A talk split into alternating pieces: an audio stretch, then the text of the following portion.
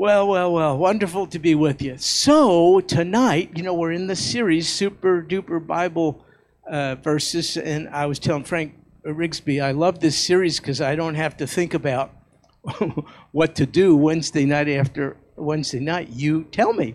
So, I, I have a list of what you have suggested and would be absolutely um, willing to receive any ongoing suggestions. You can text or email me and say, Stuart, let's talk about this passage or that one, whatever, whatever you want. If I can't handle it, I'll just be honest with you and let you know. But anyway, the last two Wednesday nights and tonight are due to Maria. Maria, can you stand up just for a second? Yeah, Maria, please, you must stand up. Maria, we're not going to go on until you stand up. I'm telling you, that's Maria. That's Maria, and um, and Maria deserves all of the. Uh, uh, punishment I can give her because look, I'm I'm standing, I'm talking to someone, and boom, she'll just plow into me, and um, I've had to go to a chiropractor as a result.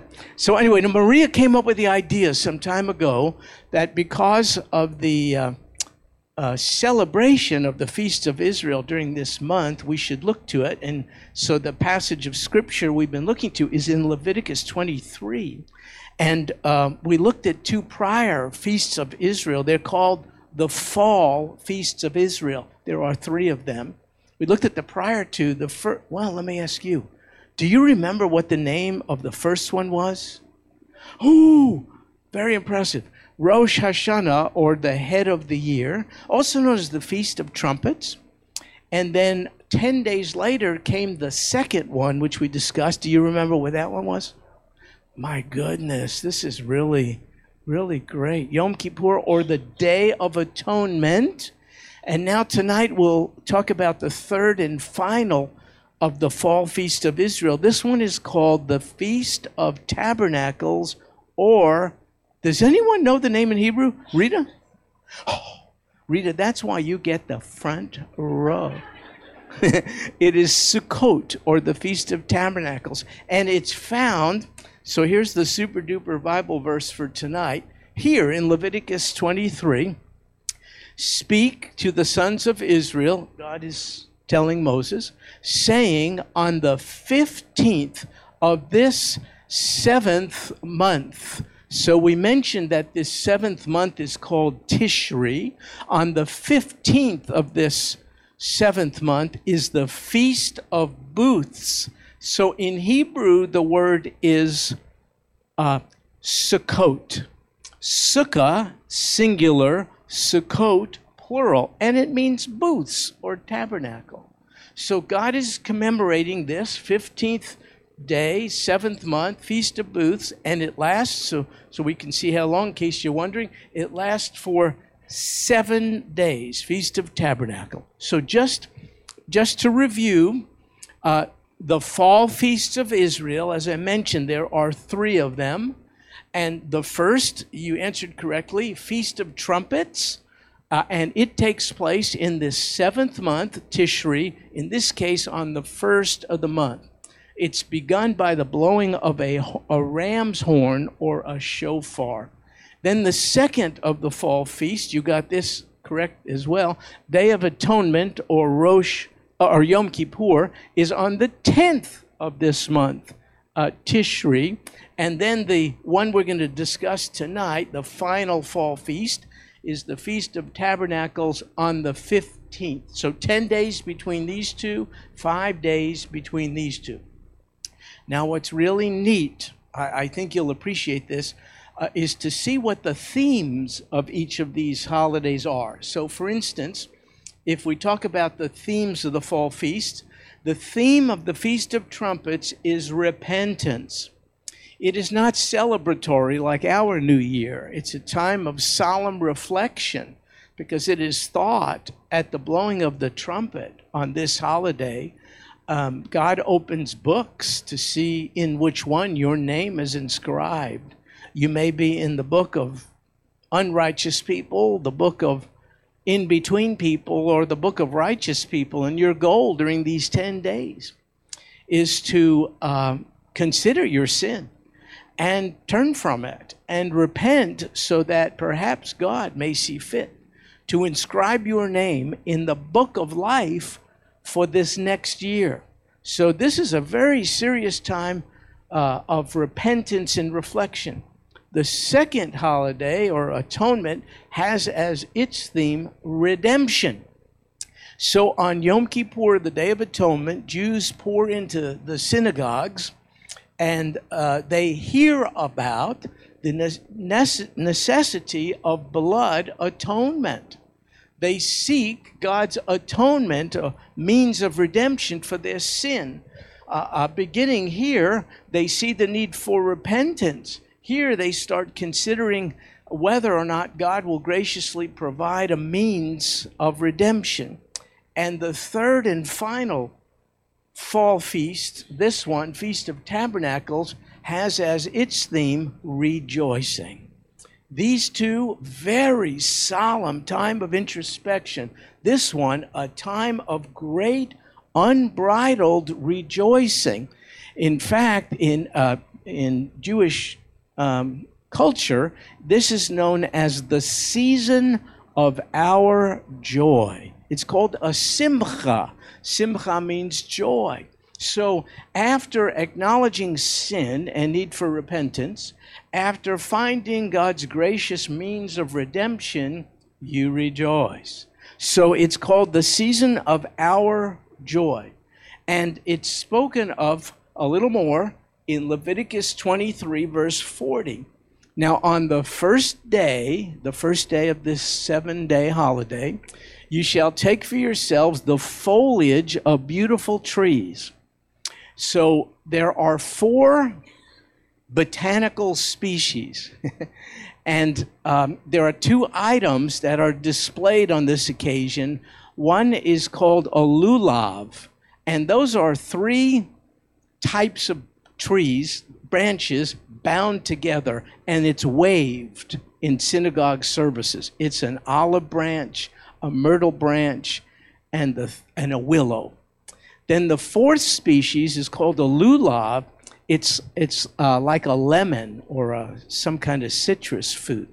fruit. And in synagogue observances, we, we raise these. We point it north, south, east, and west so as to indicate the God of creation, the sovereign God of all the universe, has graciously provided for us these these wonderful um, means of nourishment and food. So that's what you're supposed to do palm branches, boughs of leafy trees, willows of the brook, and you shall rejoice. Folks, look at this is this is not a suggestion, it's a commandment. Can you imagine that? That God gives us a commandment to rejoice. You know, we think about uh, obeying God's commandment. Sometimes we, we disobey his commandments. Um, I had to think in preparation, I wonder if I'm disobeying this one. You see, I, have recognized by God's grace, as have uh, I think most of you, the need to repent. I have recognized His gracious means of redemption, and I have come into the joy of my salvation, but I, I'm afraid I let circumstances choke it out. You see, we're supposed to be in the season of our joy as redeemed and saved people right now. I let the news get in the way. I let politics get in the way. I let you people get in the way. Let's face it. I mean, we do that with one another, you know. We, we sometimes irritate one another. We have to work hard at obeying this commandment, and it implies we could do it in spite of the world's circumstances. Otherwise, wouldn't God be unreasonable to require it of us? There are no world circumstances that ought to be sufficient to extinguish the joy which should be ours as redeemed people. Folks, no matter what is going on and no matter what may happen, God has provided for us in our wilderness wanderings, as He has Israel. Uh, uh, God has established His presence in our lives and in our midst, and God has promised that He's going to come again and take us to be with Him forever. So, regardless of what's going on, uh, we have reason to rejoice. And we're told to do this before uh, the Lord your God for seven days. Seven in Hebrew thinking is a number of completion and and fullness. So uh, let me get a little more specific about what this holiday is all about. Israel was enslaved in Egypt for, do you know how many years? Yeah, 400 some odd years. And then Israel was um, set free. Uh, why? Well, she didn't deserve it to be. She cried out for God's mercy. By the way, that's, that's the cry he hears a cry for mercy. If you, if you demand your rights, which everyone is doing today, I'm not sure that gets God's attention. What rights do we have? So when we cry for mercy, the God of all mercy truly hears. He heard Israel's cry and delivered Israel from bondage in Egypt. And then on top of it, he promised to bring them into a better place, a place of promise, the promised land. But it was it, it, it sadly wasn't a direct route. If they had obeyed God and not grumbled in the wilderness, they could have made it into the land of promise in 11 days. Instead, how long did they wander in the wilderness? 40 years. You see, it's kind of an illustration. Folks, you and I, as Christians, we're, we're going to our place of promise. That's that, you can count on it. That's the word of God. But for some of us, it's really a bumpy ride, and we're going in circles because of because of disobedience. So that's what happened to Israel. So she's in the wilderness for 40 years, at times even worshiping idols and all the rest, but God never, ever turned his back on them. In fact, he provided for Israel for 40 years with things like manna. You remember this?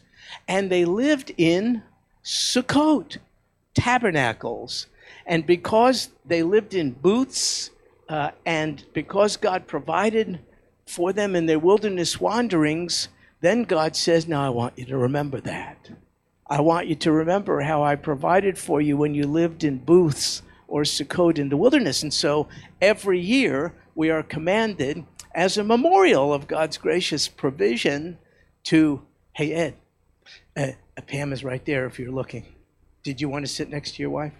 Oh, I, I, sometimes maybe I'm making a mistake because you need a break from each other. But, but anyway, there, there she is. Just here to help, folks. we do marital counseling at the end of the class. Okay, so so this is to commemorate God's faithfulness, and in order to do it quite literally, because sometimes don't we need concrete reminders and symbols of things? Uh, so so my people construct things like this. It's called a sukkah. If it's more than one, it's a sukkot.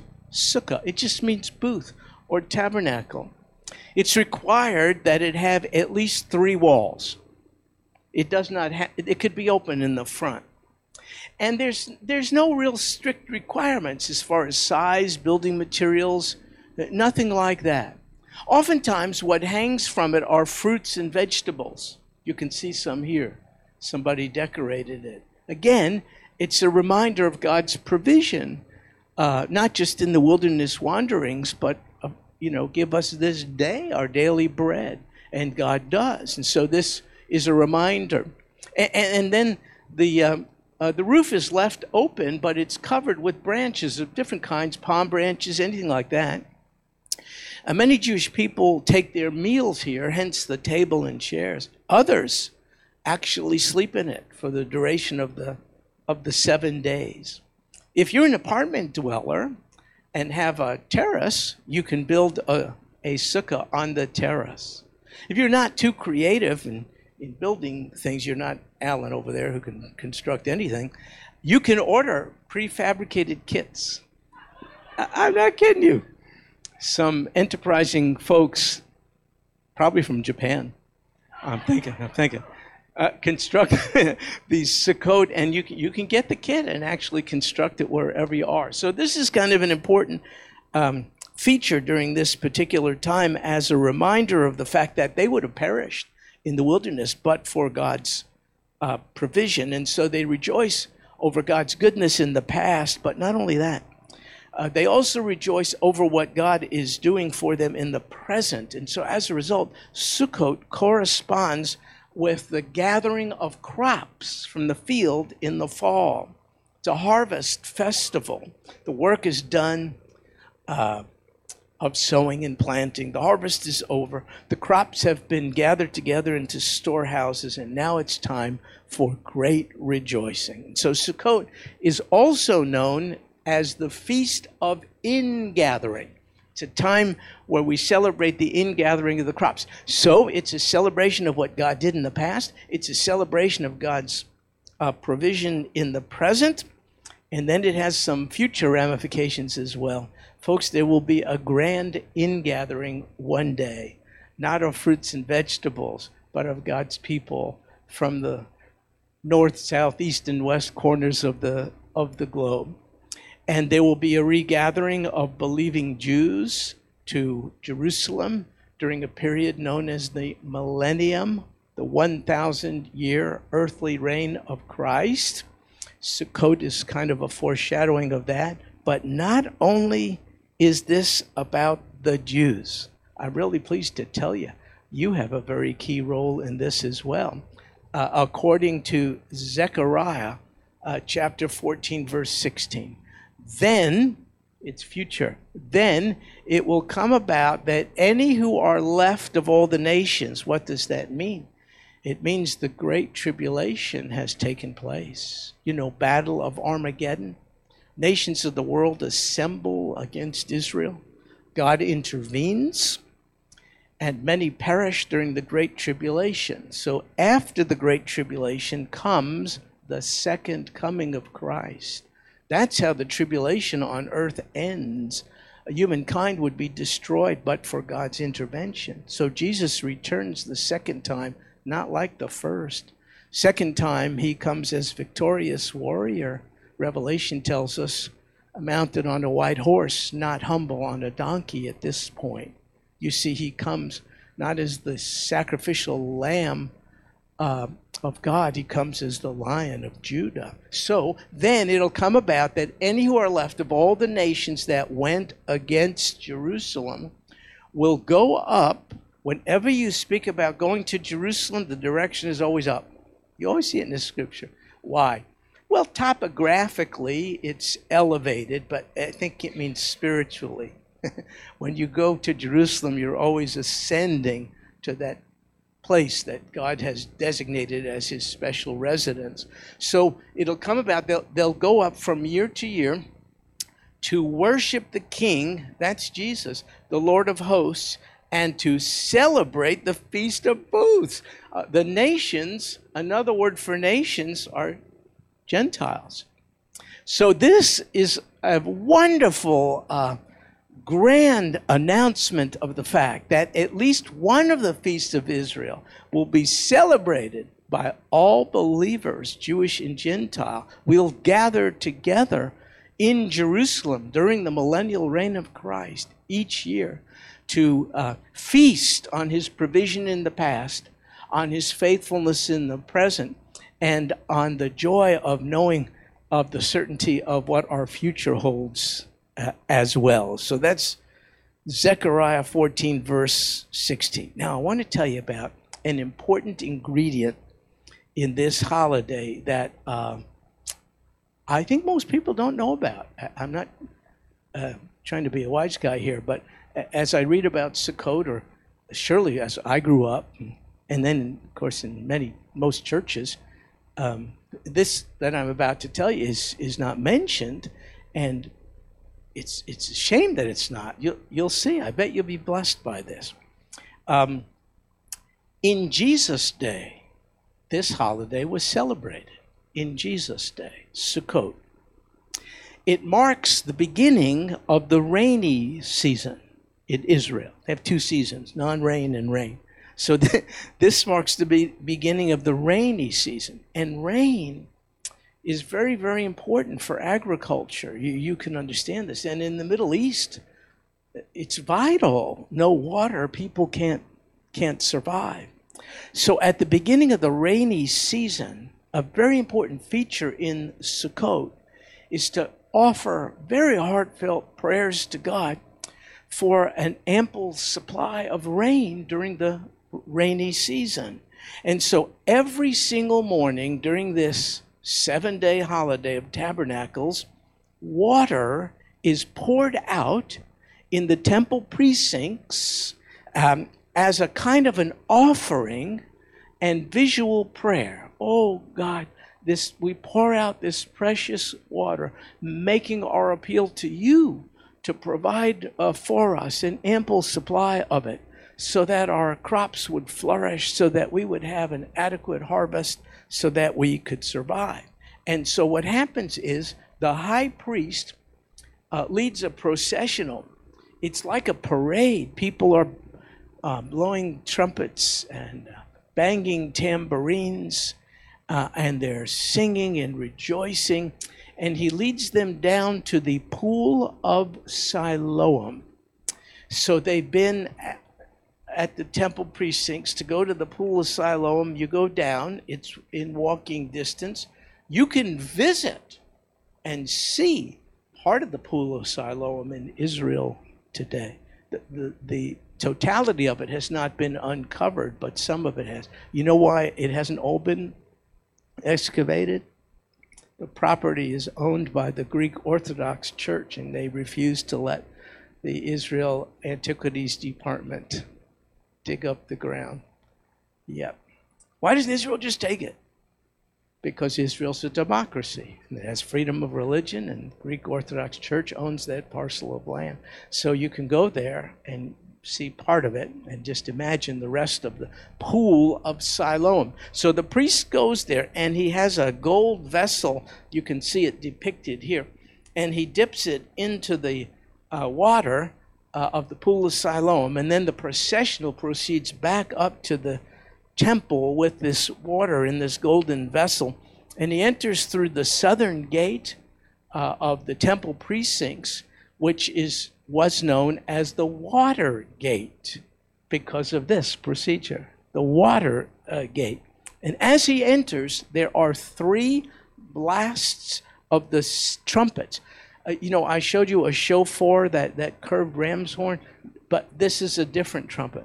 These are silver uh, uh, trumpets. It's not the ram's horn at all. So there are three blasts of the uh, silver trumpets as the priest and the processional come into the temple precincts. And then the priest recites this passage from Isaiah. Therefore, with joy, simcha, therefore, with joy, you will draw water from the wells of salvation. You see, that's what he recites. And then he ascends a ramp uh, that uh, leads up to the great stone altar in the inner court of the temple. He raises the golden pitcher and he pours out the water offering in a silver basin. Then there are three blasts of the silver trumpets once again, followed by the pouring and then music begins. And the people begin to listen to a choir of Levites. Um, it was the praise team, is what they had. And they sing, everybody sings together something called the Hallel. Uh, Hallel means praise. You, you know the word hallelujah? Hallel, praise, luya, to Yahweh. Hallelujah. That's what it, now you know a Hebrew word. Hallelujah. So we have uh, in the Psalms a section called the Hallel Psalms, Psalm 113 to Psalm 118. They are sung on this particular occasion. That was Israel's ancient, no, that was their hymn book. That was their hymnal years, years ago. So we're on good grounds, brother, and singing the hymns. Anyway, they would sing Psalm 113 to Psalm 118. Now, on the seventh and final day of the feast, things changed. Things reached quite a, a climax because rain for the coming year was on absolutely everybody's mind. And so on the prior six days, the silver trumpets, as I mentioned, gave three blasts. But on this day, the seventh and final day, the trumpets gave three sets of seven blasts. And on the other six days, the priests made a circuit around the altar one time. But on this day, he went around the altar in a processional seven times.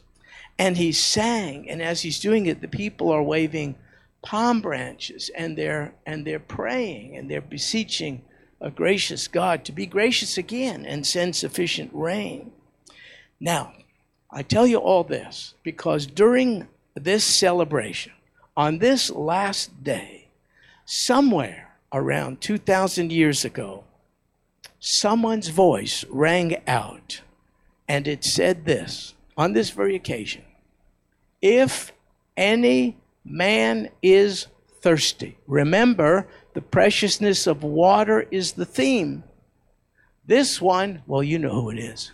It's Jesus. On this particular occasion, why? Well, Jesus in human form was, was Jewish, and so he observed the holidays he knew about um, Rosh Hashanah and Yom Kippur and, and Sukkot. And, and so on this day, when everyone is focused on the necessity of ample rain, he, he being the master teacher, he connects with that aspiration and he says, If any man is thirsty, let him come to me and drink. There's nothing to do with atmospheric conditions or climate. Come to me. If you're really thirsty, of course, he's not talking, is he, about literal thirst, is he? He's using their uh, interest in being satiated physically to tell them, but are you satiated spiritually?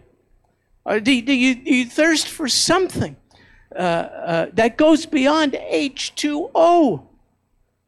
Uh, are you looking for something non material? It's not food and drink, as important as they are. If you're looking for something that fills the hole, the void in your life, if you're looking for peace, for reconciliation with God, come to me. It's a relationship, isn't it? And drink. He who believes in me. Isn't that always the gospel? He who believes, it's never any different. He who believes in me, as the scripture said, and he quotes scripture, from his innermost being shall flow rivers of living water. Can you relate to this? If you have asked Jesus to come into your life, he sent his spirit, the Holy Spirit. In, in Hebrew, we refer to the Holy Spirit as the Ruach HaKodesh. Ruach means wind or spirit. Ha means the. Kodesh means holy. Why is the God's Spirit distinguished as being holy? Because there are evil spirits out there. We don't want those. But if you accepted Jesus, he sends the Holy Spirit, the Ruach HaKodesh. Have you experienced this from the Holy Spirit uh, in your innermost being, rivers of living water? It, it, it goes beyond material realities. It, it's the capacity to experience things like love, joy, peace, goodness, kindness self control. That's the fruit of the Holy Spirit in our life. For me, but I know not just me, I've never experienced those things in the uh, to the measure that I came to experience those things when I turned to Jesus, just like He invites here, and asked Him, not in these beautiful words, in my own clumsy words, would he come into my life and change me and fill the hole and the void, put me on a different path, forgive my sins which have obstructed my access to him. Don't you think this is very timely of the Lord on this occasion to say? Uh, so he offers this glorious uh, invitation uh, on the seventh day of uh, Sukkot. He's essentially saying, I, I'm the answer to your prayers. I can save you now so that you'll never thirst for salvation again. That's what he says. The Lord Jesus knows something we, we know too. It's difficult to live in our temporary Sukkot, our bodies. It's difficult. We're grateful to God for these vessels. They carry us from point A to point B. They see us through life. But they're in a constant process of deterioration, are they not? And decay. It's just the way it is. And uh, I guess as you get older, you really recognize that. My mother used to say, I think the Lord made us with too many parts. Yeah, she would keep discovering a pain in this part, a pain in that part, you know, things she didn't even know she had. That's, that's the way it is. These are wonderful things, but even apart from the physical deterioration which we all experience, being in these temporary booths um, in this space time dimension is tough, really tough. I hate to be so discouraging, but I think it's going to get tougher.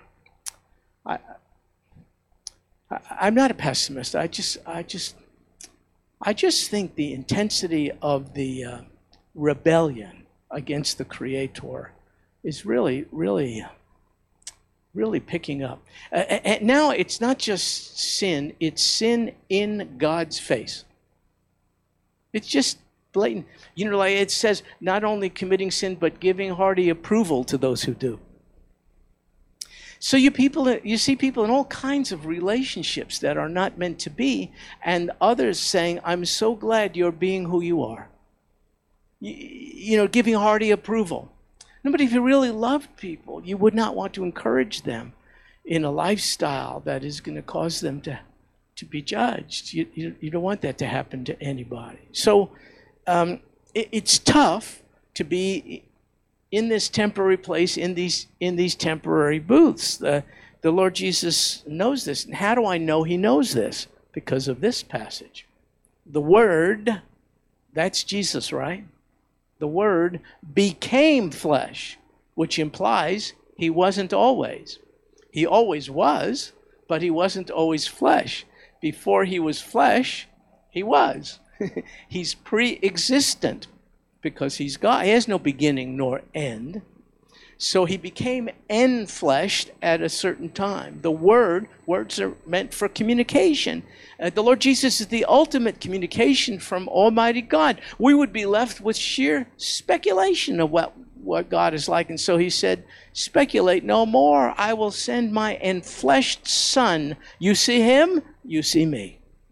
So uh, the Word became flesh, and what did he do? He dwelt among us. For how many years?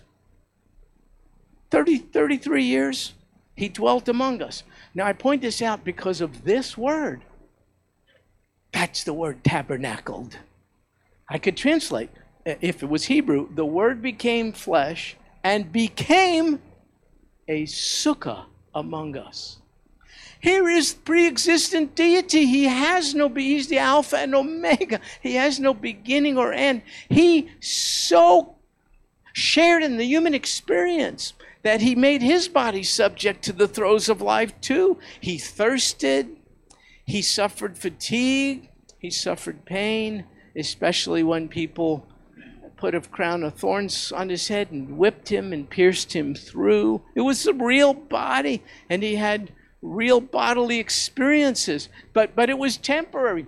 He, he, he wasn't here for until the 33 years. And then when he was crucified and then buried, and then um, resurrected and then uh, ascended, well, uh, uh, then he, he returned to his um, eternal uh, status. But while here, he identified with the human condition because he became a sukkah in, our midst.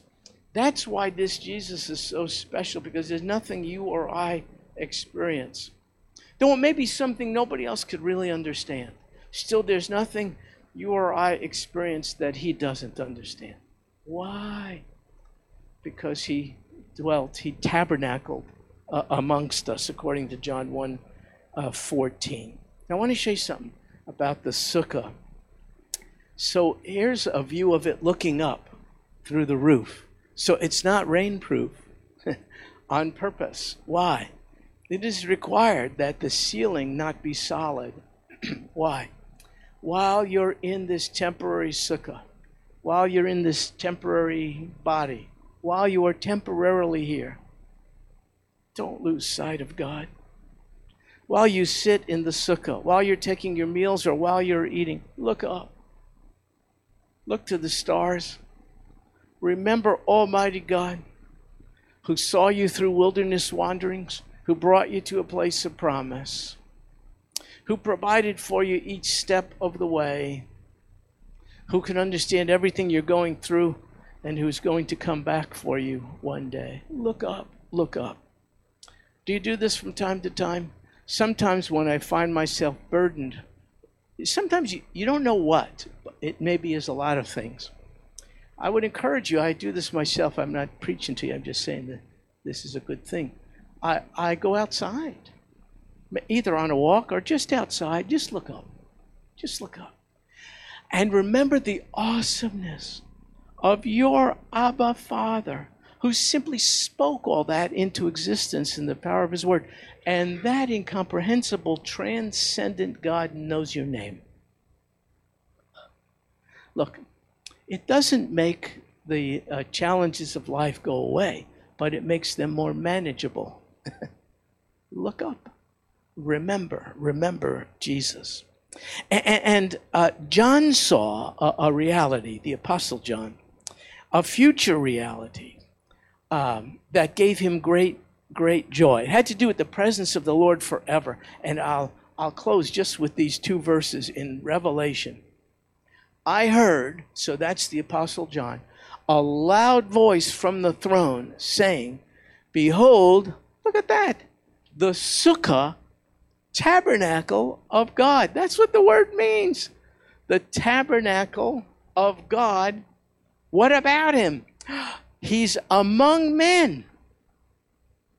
How many times does it say among? Count. He is among men, and he will dwell, here's the second time, among them, and they shall be his people, and God himself will be, look at this, a trinity of amongs.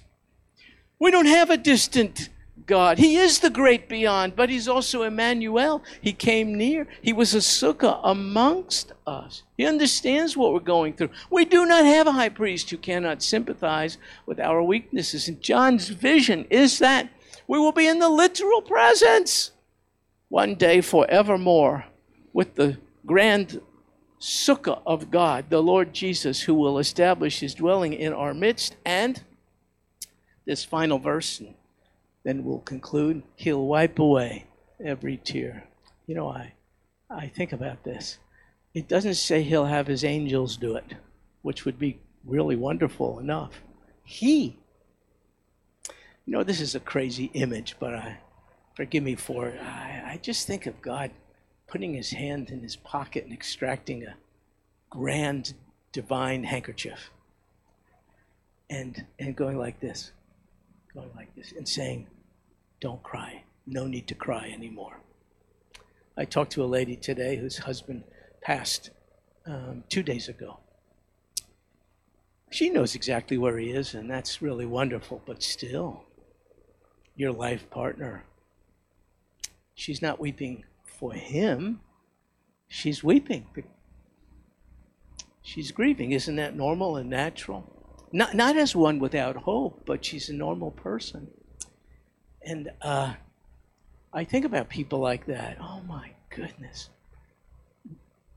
Well, will Jesus just, he's going to personally wipe away every tear from their uh, eyes. Personally, because he will tabernacle amongst us not for 33 years, throughout eternity. And there will no longer be any death. What does that mean? I was talking to uh, some of our pastoral care staff today. Um, this week, we have 15 funerals. 15. 15 funerals. Death is a reality, pretty harsh close to home for many of you. I know. It really hurts. A loved one is gone, a child has preceded you. But there will be a day when, in the presence of the one who will establish himself among us, he'll so wipe away every tear from our eyes, there will no longer be any death. There will no longer be any mourning or crying or pain. Folks, we don't know what that means. Uh, prescription pain medication is a billion, billions of dollars in the industry, you know, for this, for that. Can you imagine a reality in which there's no pain? I cannot. I, I cannot. But it's that's what, what our reality will be. No longer any mourning or crying or pain. Why? The first things. That means all of the things preceding these things will have passed away. Everything that's part and parcel of your temporariness here, everything that is um, that corresponds with you being in your sukkah here, will pass away. Think about it. Everything, aging, illness, pain, relationship issues, financial issues, unreasonable employees, loud neighbors, whatever it is, uh, obnoxious ministers. But I mean, just think, whatever is part of this this reality, um, will not be that reality, and that's why there won't be any crying or pain. The, the, all these first things will have passed away. So Sukkah um, reminds us of God's provision in the past, His faithfulness in the present. He dwells with us. And, oh my goodness, the best is yet to come. Look, whatever is your experience or mine, and nobody should minimize your grief or pain. I don't, I don't mean that. I, I, I just want to say we're going to pass through it. It, it, it, it is not, it's not the ultimate reality. The ultimate reality is well, it's this it's the coat, the season of our joy. Hang in there. But even if you can't, don't worry. You're being hung onto. At your weakest, oh God, I'm losing my grip. Of course, of course. Eh, but he says, I've enveloped you in my love, and the Father has enveloped us in his love. You can't, my grasp is strong, my Father's grasp is strong, though yours may be weak. Just wait, wait for the ultimate eternal season of our joy. I told you last week we can't we shouldn't wish Jewish people a happy Yom Kippur. Happy Day of Atonement. Ooh, nothing happy about it. You're in trouble with Almighty God. But you can say Happy Sukkot. And we could say it especially to one another. Happy Sukkot, my fellow brothers and sisters in Christ. The one who temporarily dwelt among us is going to bring us into his literal presence. Three times the Trinity of amongs, it says, He will be in our midst. He will be in our midst. The first things will have passed away. So we thank you, Lord Jesus, for these feasts of Israel. They uh, point us to truths about you that persist in every generation and amongst all people who call upon your name, for you're no respecter of persons. Thank you for showing us all these things so clearly through Israel and its holidays and all the rest. But thank you so much that it is not restricted to Israel. By no means, uh, it's these things apply to all those who have been adopted into your family by your grace and mercy. I pray there be not one person here who has refused your invitation to come to you so as to be satisfied in the inner person of the heart with a salvation experience that will leave us without thirst for reconciliation with you ever again. For when once, Lord Jesus, you suffered, died, was crucified, buried, and resurrected for our sins. You said, It's finished, it is done. Come to me, all who are thirsty, if I can use that word, and heavy laden. I'll satisfy your thirst and I'll give you rest. Thank you, O God, for Sukkot, which is simply, simply a symbol of our ultimate season of joy. We look forward to celebrating with you, O God, throughout eternity when either we go to you or you come to us, whichever comes first. In any rate, great things to look forward to. This we pray in Jesus' name. Amen.